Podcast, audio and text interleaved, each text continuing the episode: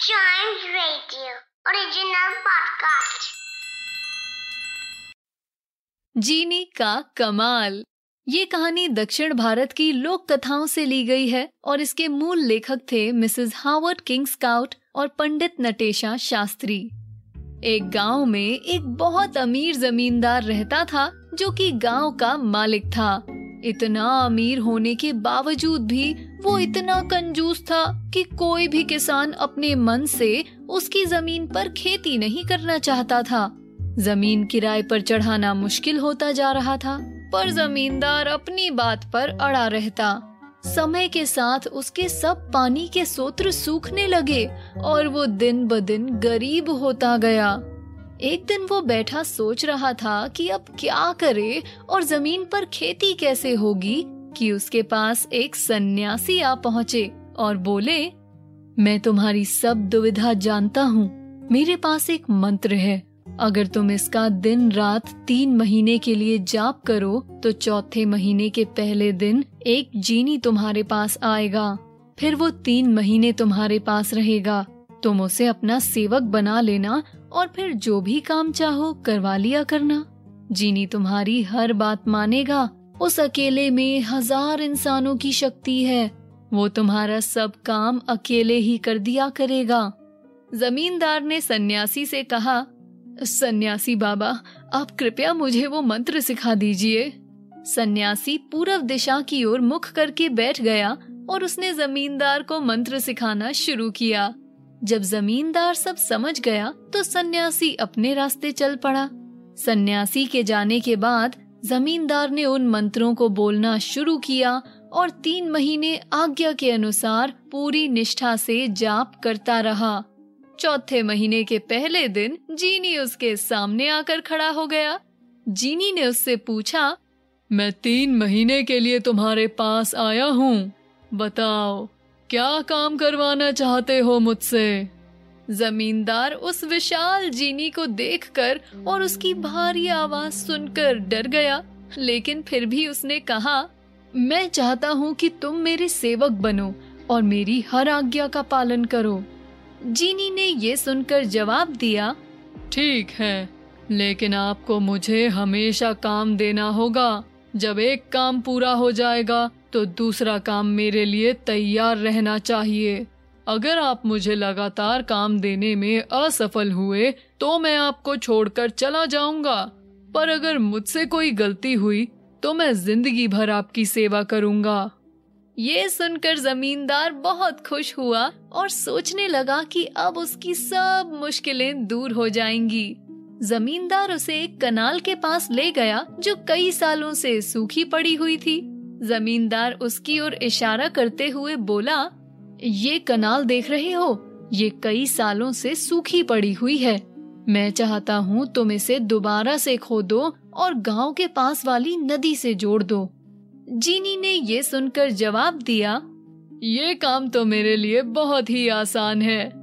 जमींदार को लगा कि जीनी को ये काम खत्म करने में एक दो महीने आराम से लग जाएंगे, क्योंकि उस कनाल की लंबाई और चौड़ाई बहुत ज्यादा थी।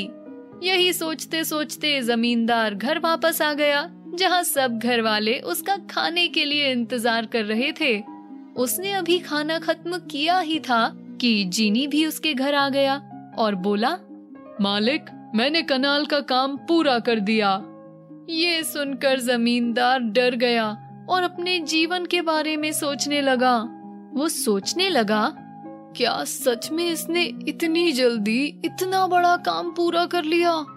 मुझे लगा कि इसे कई महीने लग जाएंगे, पर इसने तो इतनी जल्दी सब काम निपटा दिया।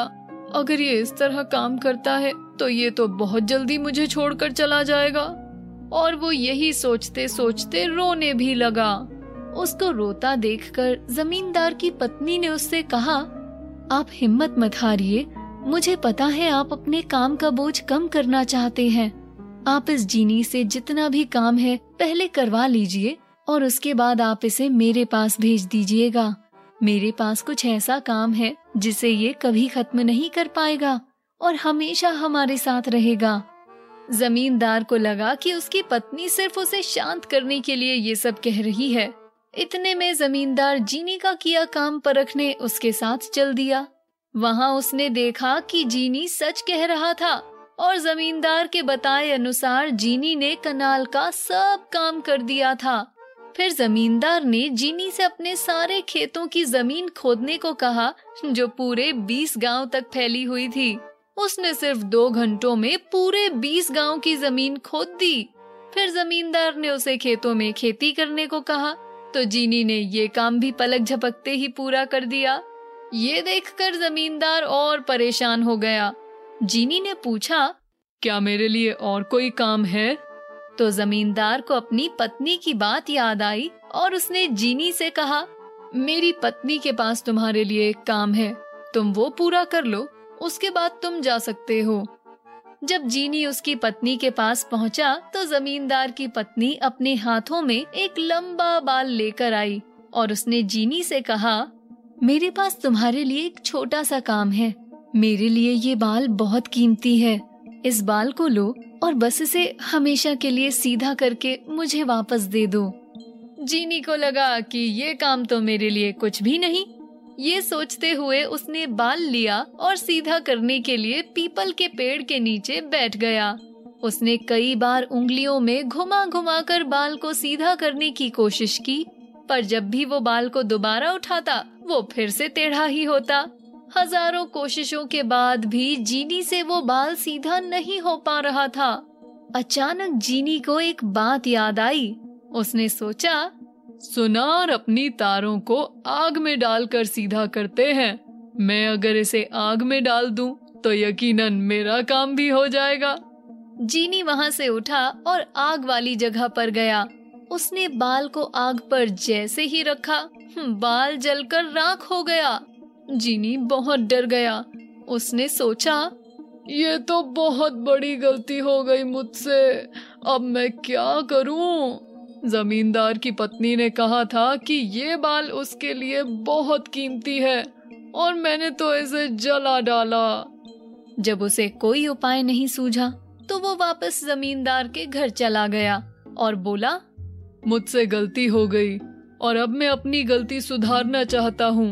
मैंने आपका जो नुकसान किया है उसके कारण अब मैं हमेशा आपके साथ रहूंगा और आप जो कहेंगे वैसा ही करूंगा। और फिर उस जीनी ने जमींदार की बहुत मदद की और उसके सब खेतों को हरा भरा करवा दिया। थोड़े ही महीनों में जमींदार की जिंदगी अच्छे से चलने लगी और कुछ दिनों बाद जमींदार ने भी जीनी को आजाद कर दिया।